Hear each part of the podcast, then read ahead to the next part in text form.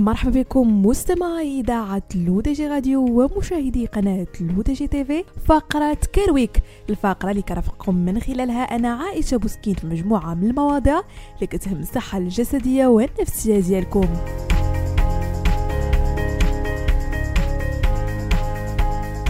بما أننا مستمعين نعيش جميعا أجواء مجريات كأس العالم في قطر 2022 غالبا ما يواجه لاعبي كرة القدم مجموعة من الضغوطات النفسية والجسدية والتي تؤثر بشكل سلبي على أدائهم.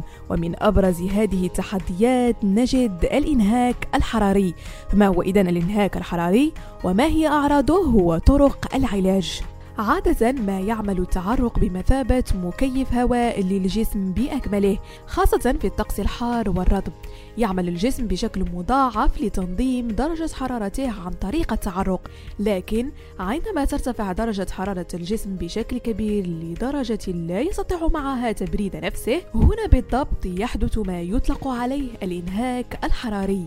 تشمل أعراض الإنهاك الحراري الدوخة، تشوش الرؤية، صداع، حمى، تعب أو إغماء استفراغ وغثيان التعرق الشديد أو المفرط وبرودة الجلد تورم الكحيلين أو تورم القدمين واليدين ضعف وسرعة ضربات القلب وانخفاض ضغط الدم عند الوقوف. إذا أصبتم مستمعين بالإنهاك الحراري ما عليكم إلا بتتبع الخطوات التالية.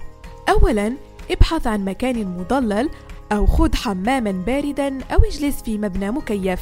ثانيا تناول مشروبا رياضيا يحتوي على الإلكتروليتات لكن لا تشرب كثيرا أو بسرعة وتجنب الكافيين. وأخيرا توقف عن القيام بأي نوع من أنواع الأنشطة البدنية. اجلس واستلقي حتى يرتاح جسمك. وفي حالة لم تتحسن الأعراض بعد نحو ساعة من الراحة وتناول السوائل فهذا يعني أنك بحاجة لتدخل الطبيب. بهذا مستمعينا كنكون وصلنا لنهاية فقرة Care Week نضرب لكم موعد la semaine prochaine هادشي كامل على إذاعتكم الرقمية L'ODJ Radio وكذلك على قناتكم L'ODJ TV.